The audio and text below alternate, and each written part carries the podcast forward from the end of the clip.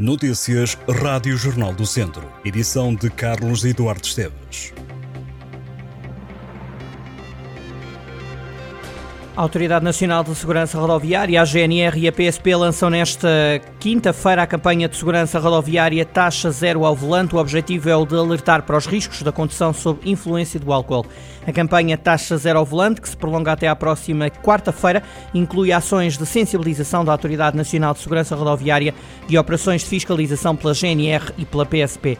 As autoridades lembram que, com uma taxa de álcool no sangue de 0,5 gramas por litro, o risco de sofrer um acidente grave ou mortal duplica. Conduzir sob o efeito do álcool causa várias perturbações ao nível cognitivo e do processamento de informação, bem como alterações na capacidade de reagir aos imprevistos e descoordenação motora.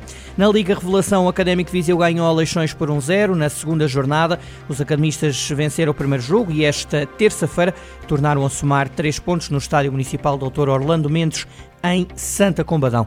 É nesse estádio que o Académico de Viseu vai jogar na condição de visitado no jogo frente ao Leixões. Ao intervalo as equipas estavam empatadas a zero. O Leixões esteve melhor no início das duas partes, mas o Académico acabou por ser feliz mesmo no final do encontro, que Alcemedo cabeceou para o único gol do jogo depois de um cruzamento de Miguel Sena. Esta vitória coloca o Académico Viseu na liderança da Série A da Liga Revelação com seis pontos. Na próxima jornada, os comandados de Nuno Braga deslocam-se a Barcelos para defrontar o Gil Vicente.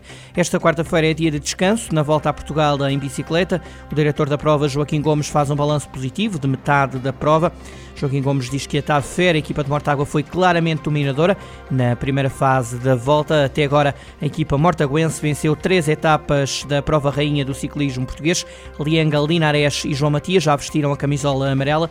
Agora, o líder da volta é o russo Artem Nitsch, com 27 segundos de vantagem perante o espanhol Délio Fernandes. A edição 84 da volta tem esta quarta-feira de descanso e volta à estrada na quinta-feira para a ligação entre Torre do Moncorvo e o Alto do Laroco em Montalegre na sétima etapa da prova.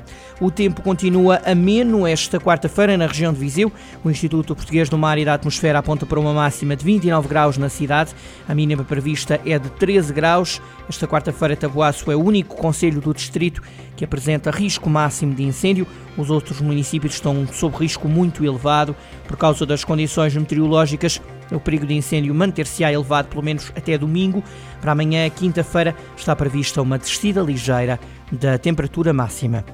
O Conselho de Castro Daire volta a receber na próxima semana a última rota da Transumância, uma iniciativa que recorda todos os anos a tradição feita na Serra do Monte Muro.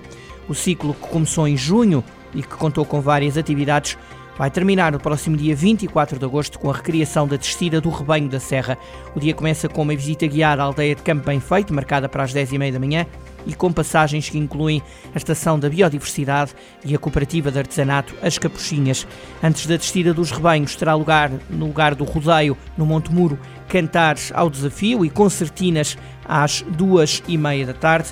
A tradição é recriada a partir das quatro e meia da tarde, com chegada prevista a Vilar às seis e meia da tarde, numa altura em que as ovelhas e os pastores serão recebidos por uma arruada de concertinas. A última rota da Transumância propõe a recriação de uma tradição que deslocava rebanhos e pastores desde a Serra da Estrela até à Serra do Montemuro.